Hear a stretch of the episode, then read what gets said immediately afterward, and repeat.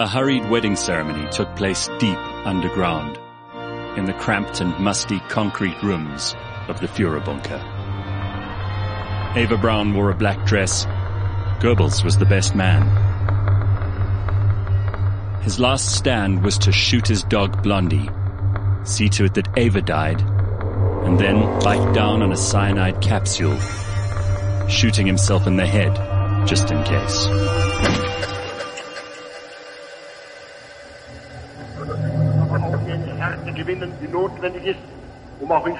A pathetic end for the man who had nearly turned the whole world to iron and ash.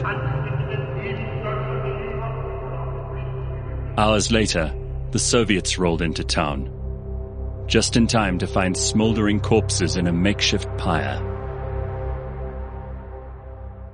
Thus ended Adolf Hitler of the Third Reich. Maybe it says something about the people who've been listening to Blind History. I hope not. But the most requested person is someone who we thought we'd deal with in the second last episode of season six of Blind History. Uh, what does this say about our audience and that they wanted Adolf Hitler? And he's been the most requested person since we started doing Blind History. Well, I mean, we hope that just like a little bit of um, blood, but not not necessarily agree with yeah with these principles. Um, outside of Jesus Christ and of Napoleon, Hitler is probably the most written about, and he may eclipse Napoleon. Certainly, I don't know if he'll eclipse Jesus in terms of the the number of publications that have been written about him. You can go into any bookstore. You could turn on the History Channel. You could pretty much go onto the internet on any day of the week, and you can even listen to speeches from modern day politicians who cite and quote and slander each other with the name of Hitler every other day. So his name is larger than his life, and his life was not insignificant. But uh, this is probably when people think of evil human beings, the first name that comes to mind, which is why he's so often called out as an example of the very worst kind of human. Yeah, there's no doubt. But some people said if he died in 1938, Hitler and Germany, for that matter, was was at the height of its power and strength he might have gone down in history as one of the great statesmen, you know, of all time. Absolutely. There's so many stories about Hitler, and we're going to try and cover a few of those and give you some anecdotal stuff you might not already know. Uh, the chronology is easy to find.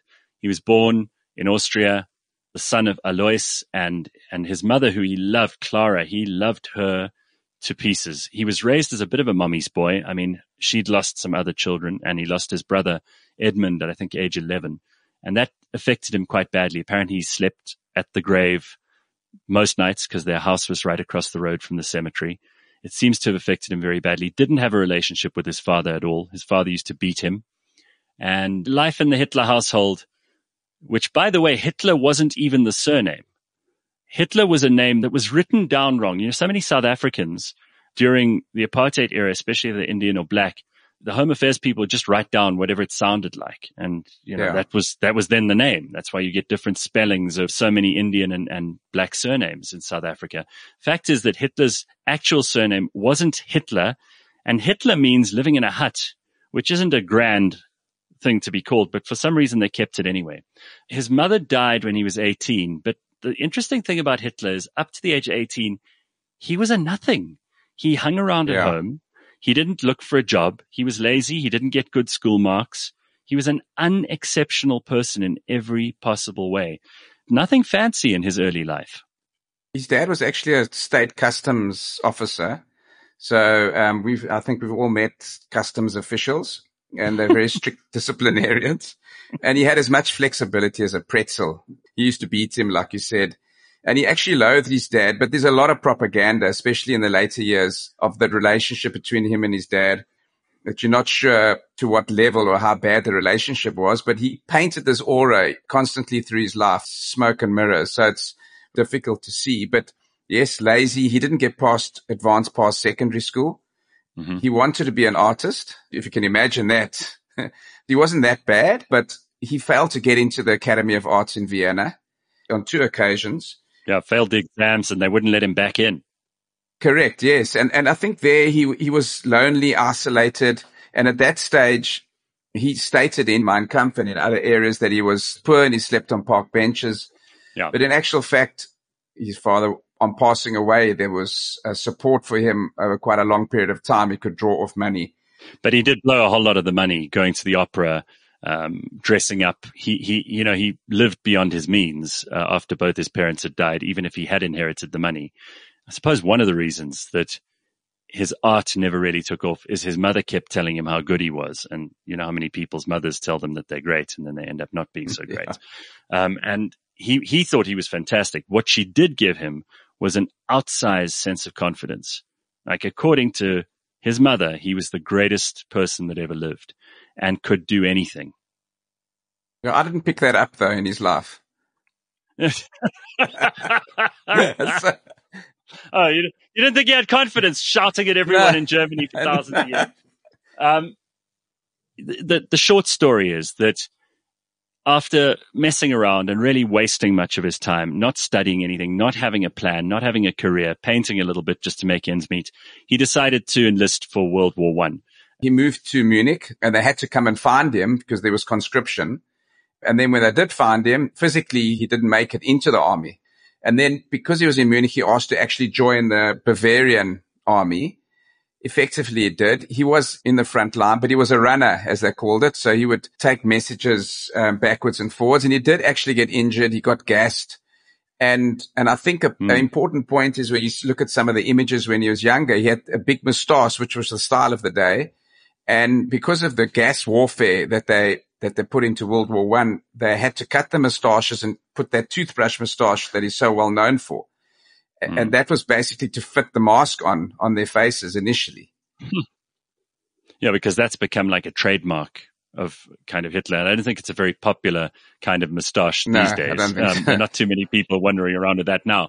But the interesting thing too about that World War One situation is he did go to Passchendaele. He did have firsthand experience of what the battlefront looked like. And I mean, as we've discussed in previous episodes of Blind History, that must have been the most absolutely horrific thing to have witnessed. And he obviously was up against the British then, and he had a very ugly relationship with them going into the future as well from that point on. Ultimately, we know what happened. Kaiser Wilhelm II made some terrible decisions along with the High Command, and they lost the war. And it was a huge relief uh, to much of Europe, but to Germany, it meant crippling punishment. It meant the Treaty of Versailles. It meant humiliation, and it meant huge indebtedness.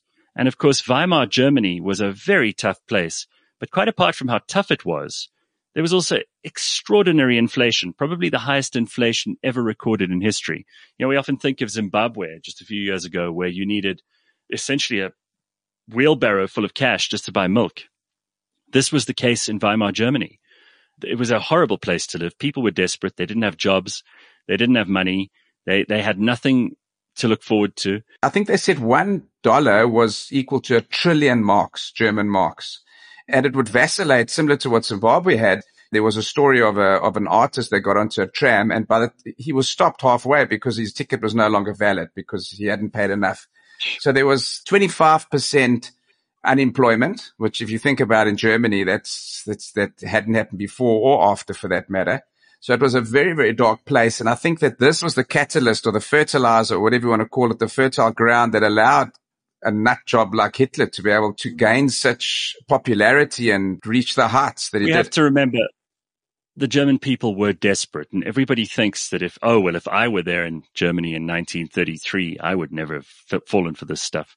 But there was absolutely nothing going on and people had all the reasons in the world to feel absolutely dreadful. Uh, things were, were, were tough, tougher than they'd ever been. And along came this guy who said, by the way, it's not your fault. I can fix this. Germany deserves to be great. Let's blame these people and people fell in love with that messaging. Yeah. Hitler blamed the loss of World War One on the Jews. Now, his relationship with the Jews is very complicated because when he was selling paintings, most of the people who bought his paintings in Vienna were Jews.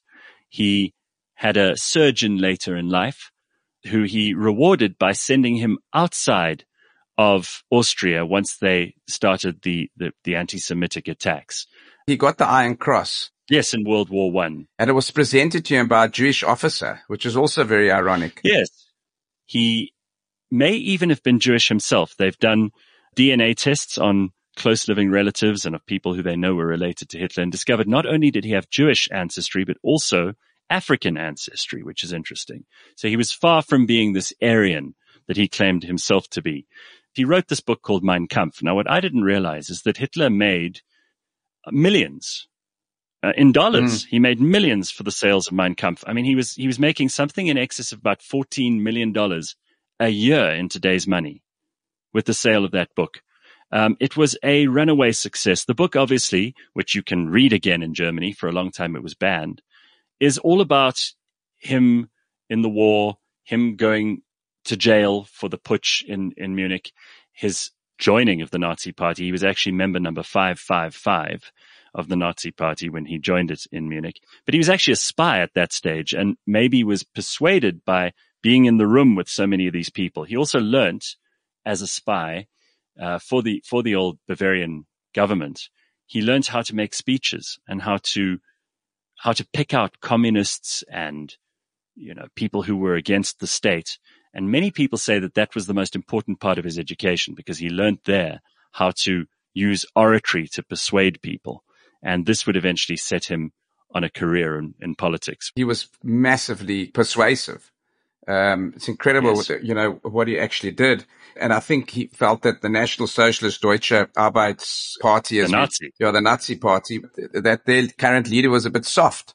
And so he, he came in and ultimately took over already in the 1919 when he joined in 1920. I think he was already in charge. He rose to prominence very quickly. The Nazi party, especially after 1929, was on the ascendant, so much so that Paul von Hindenburg, who was the president, had to appoint Hitler chancellor at that stage. And Hitler went ahead and started making some huge reforms um, almost instantly. And very happily and luckily, in inverted commas, for the Nazis, the Reichstag caught fire. Now, whether or not that fire was set by them, in retrospect, it looks like they were the only beneficiaries from what happened afterwards. It gave Hitler the opportunity to create a whole slew of laws, first of all, to outlaw and destroy the communists, but also to make himself essentially dictator, um, just like Julius Caesar had done in Rome. You know, he was dictator for life in the, the Kroll Opera House where Parliament had moved since the Reichstag had been burned. He was given the most power that Germany had ever given to one man since the Kaiser, I think, and went ahead and started with his policies of Lebensraum and his policies of rearming Germany and his policies of essentially putting them back in a position that would have invalidated the Treaty of Versailles. And most of Europe, which was war weary, just stood by and watched. Yeah, they did watch. But uh, interestingly enough, compared to the other dictators we've covered in blind history, he had north of 90% support actually, which was phenomenal. He went from 2.6% of the share of the votes in 1928. And incredibly, two years later, he was up to 18% nationally. And, and he really looked at it for a national Germany. So he spoke the right language, um, in the beginning. And the industrialists and the business guys and the financiers were all got onto his side because of his oratory skills. But also their alternative was the communists and yeah. they knew that that would mean they'd end up poor. Yeah, very, 100% very much. But also his personal life then became more relaxed. You know, I think that the army gave him a second chance. He got a bit of income and then uh, his meteoric rise. And after he written the book Mein Kampf and the income from that, uh, he became more relaxed and he bought that incredible palatial villa in the Bavarian Alps. Berchtesgaden. Yeah, Berchtesgaden, yeah. where he spent a lot of time because he was still reclusive in a lot of ways. Well, he's supposed to have had an affair with his niece, uh, although people say that a lot of that might be an exaggeration by people who have subsequently liked to tell stories about Hitler. But he certainly had started in 1929 a relationship with a woman called Eva Braun, who was much younger than him and who was like a love struck teenager. In fact, she tried to commit suicide twice just to get his attention um, when he wasn't paying her the requisite amount of attention uh, during their relationship. In fact, she was so jealous of Hitler's attention that she's supposed to have kicked his dog Blondie when Hitler wasn't looking because he paid more attention to the dog. Oh, he did. He actually did love animals for that matter, but she was a, she was a very simple young woman with maybe not too many intellectual gifts. I don't think. That's a kind way to put yeah. it. um, of course, Hitler, Hitler did eventually uh, professed that he was in love with her. She became a bit of an item, especially in Berchtesgaden, uh, you know, sitting at his right hand side and looking after the guests and being put in charge of hospitality. And eventually she would die with him and they would be married. Um, but his, the love of his life was probably his mother and then Eva Braun. Yeah, I think Blondie came in between Eva and, uh, and his mom. Yeah, I mean, you know, modern historian and biographer uh, Ian Kershaw says that Hitler was the embodiment of modern political evil. But as is the case with anyone, when you bother to do a little more research, you find there are things about their personality that you think, oh, well, that's not so bad. I mean, you know, certainly Hitler, as you rightly pointed out, put Germany in the pound seats um, after taking over as chancellor. And that was perhaps due to his sheer force of will, but also because it was coming off a very low base. So what you've got here is a very complex human being at a very complex time in history. We know what happened after that. War, you know, first it was the Saarland, then it was the Anschluss, then it was the Sudetenland, then it was Poland. And by that stage, the world couldn't believe what was going on. I mean, there were some very clever moves by Hitler, but others were obvious and blatant yeah.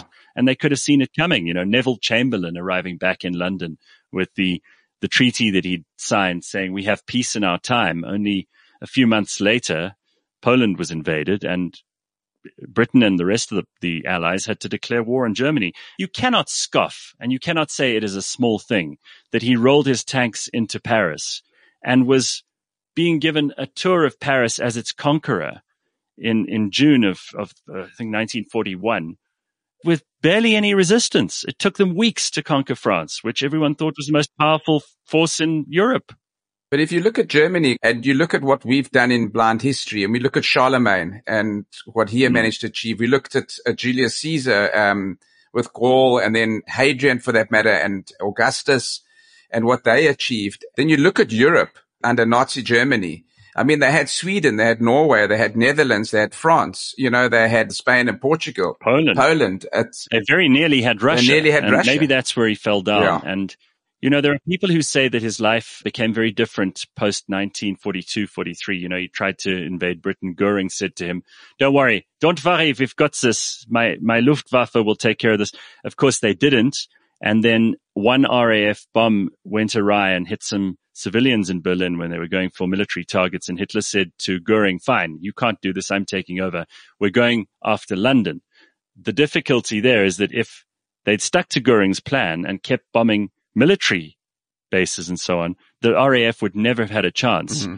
uh, to to actually launch counterattacks or to defend themselves in the Battle of Britain. So in some ways, again, Hitler himself was responsible for his own demise. Same thing happened in Russia. They went in in the winter, didn't listen to Napoleon's lesson of a couple of years before. And supply lines were bad. Petrol turned into jelly because they weren't using diesel in their tanks. And it was a disaster. It was an absolute mess. Operation Barbarossa is what they called it. That was the beginning of the end. But the big turn was, and we mentioned it actually in this season with Himmler, they changed their policy from exiling the Jewish nation and uh, the Bolsheviks, Slavs and the homosexuals, they uh, changed it to extermination. And that was the crux of the evil that took place. If you, if you ask most people, they wouldn't know any of the things we've brought up in blind history so far, bar one or two, but they will absolutely know about the genocide of the yeah. Jewish people and the genocide of so many others. And the fact that the war itself cost the lives of millions and millions of people. And I don't think the world is completely recovered from that in some ways. And did Hitler go mad? Was he a perfect example of absolute power corrupting absolutely? Or did he actually have a mental health condition? Or was he being fed methamphetamines by his doctor? We know for a fact that he was being treated with those. All these uppers and all these downers, you know, he'd take sleeping tablets and then pass out for a day and a half. This is not a healthy way for no. someone who's running a country to behave. And many people say that towards the end of his life, he was a drug addict. There was the very famous plot against him, which Rommel led and which uh, made him even more paranoid. You know, the, the, the Stauffenberg bomb plot. Yes. And towards the end, Hitler trusted nobody and he was a paranoid lunatic. And he thought that Germany was his in every way, shape and form to command. He also thought that there was always a way out, even to the bitter end. He believed that the, the, the troops in Berlin would save him. It just also showed you the mindset of the Germans, especially the German aristocracy. Von Stauffenberg was one of them. And I mean, this, this was an officer and a gentleman. I mean, he's extremely good looking man and he was really a soldier and there were a lot of them. And so all of those assassination attempts were all from within Germany and it was a lot. Oh, yes. I mean, there were certainly people who had realized that Hitler was out of control at some point. There must have been people who found out about what he was doing to the Jews, for example, and must have thought, we can't be yes, part of this. 100%. Um, so th- there were people, and you know, often the German nation has taken responsibility. They continue to pay not only money, but also to make sure that within Germany, Nazism is discouraged in any way, shape and form. In other parts of the world, neo-Nazis have turned up, but in Germany, not. And we cannot see the German people as being completely responsible. There were lots of people who were very much against Hitler, specifically after they started seeing the signs that this guy was out of control and was likely to cause the death of not only millions of, of foreigners, but even their own families, their own nation. And ultimately, Germany was leveled to the ground at the end of World War II, just because of this man's extraordinary ambition and megalomania. He was 100% responsible for World War II and for the extermination. Six million Jews and many millions more. But ultimately, the story is that he committed suicide in the bunker, the Führerbunker in Berlin, and that um, he advised in his will, just after he'd married Eva Braun, where Goebbels was his best man, that he would like to be burnt so that they could find no trace of him um, to to obviously do terrible things to. And you know, the historians have compared many sources and they say that the, the body was half burnt. The Soviets are supposed to have got a piece of his skull and subsequently dental records have been pulled and they've, um, they've pretty much authenticated that those teeth must come from Hitler. So he is dead, even though there are rumors and conspiracy theories that he fled to South America in a U-boat. Um, even an amazing story that the Nazis built a base on the dark side of the moon. I mean, you know, conspiracy theories abound about Adolf Hitler and the Nazis. The interesting thing about Hitler too is that there is, there's lots of photographic and video evidence of what kind of things the man said, did, what he looked like. And while for so many of the, the people we've studied in blind history, there isn't necessarily that much documentary evidence. This didn't happen so long ago. There are still people alive and there are still, uh, you know, interviews that can be had with people who worked in his household, people who met him, people who knew him. Um, and that is a, that is a frightening thing about history is that you're living in it and you don't know it. And then suddenly things have turned for the worse and all of Europe is in ashes. And it's because of this one man who, you know, you might have met at a rally once or whose bathroom you cleaned as a, as a hotel housekeeper. It's a, it's an incredible thing to hear these stories coming out now. And as I said, there are so many fascinating books about Hitler. I mean, I've got a few of them. I'm not as much of a, a Hitler maniac as so many other people because it's, it bothers us that someone could rise to prominence and do such hideous, evil things. Um, and, yeah. and seem so normal at some point. I mean, the, the ongoing question is if you could go back in time and murder five year old Adolf Hitler, would you? Knowing what he would do. And it's something that many people wrestle with in philosophy. You know, that also from my side, you know, my dad was born in 1937 in the heart of Germany, very close to Nuremberg. He was very, very young in the war. Ernst, his brother, received the Reichsmark from Adolf Hitler. And my dad never spoke about it actually. One thing he just hated potatoes because that's all I ate in the war, you know, so during the war times there was no food. And sometimes the army would set up radio camps inside their farmyard. So there was definitely um, an impact on my dad's life from that perspective. And I, you know, they're all very proud to be German, but just so, you know, ashamed of that period and what it stood for we have to have a bit of context here. We're, we're going to finish the season with someone who's a very different historical character, and I'm looking forward to doing that. But you've got to look at the context of this. He Hitler showed the singular and incalculable power of personality uh, in politics and history. He has to be among the, the most complicated people, but he simplifies history because when you look at what happened there, it's very easy to see good from bad. Um, I I think that there are probably lots of people who would argue, including Haffner, the famous historian, that other than Alexander the Great, Hitler had a more significant impact than almost any other comparable historical figure. He caused such a range of worldwide changes in such a short space of time that there are still parts of the world that are reeling from the shock of this one man's life. And, and that is extraordinary. Yeah. It really is.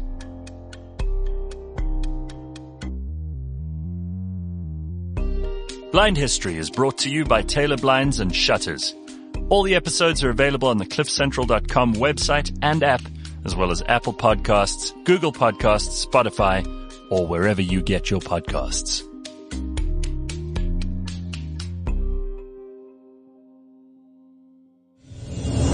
You know, there was a comedian that was probably one of the great comedians of all time, Mel Brooks. And he did a Hitler skit and, uh, you know, I've remembered it for, for many, many years. And he was acting as Hitler. He said, I want peace, peace, peace. A piece of Austria, a piece of Czechoslovakia, a piece of Switzerland. Mel Brooks is brilliant because he was also one of the first comedians to actually make like a funny movie about the Nazis. Yes. Because he'd have them dancing and he had Jews in space, which was a, you know, he was a really, really clever guy and continues to be still alive.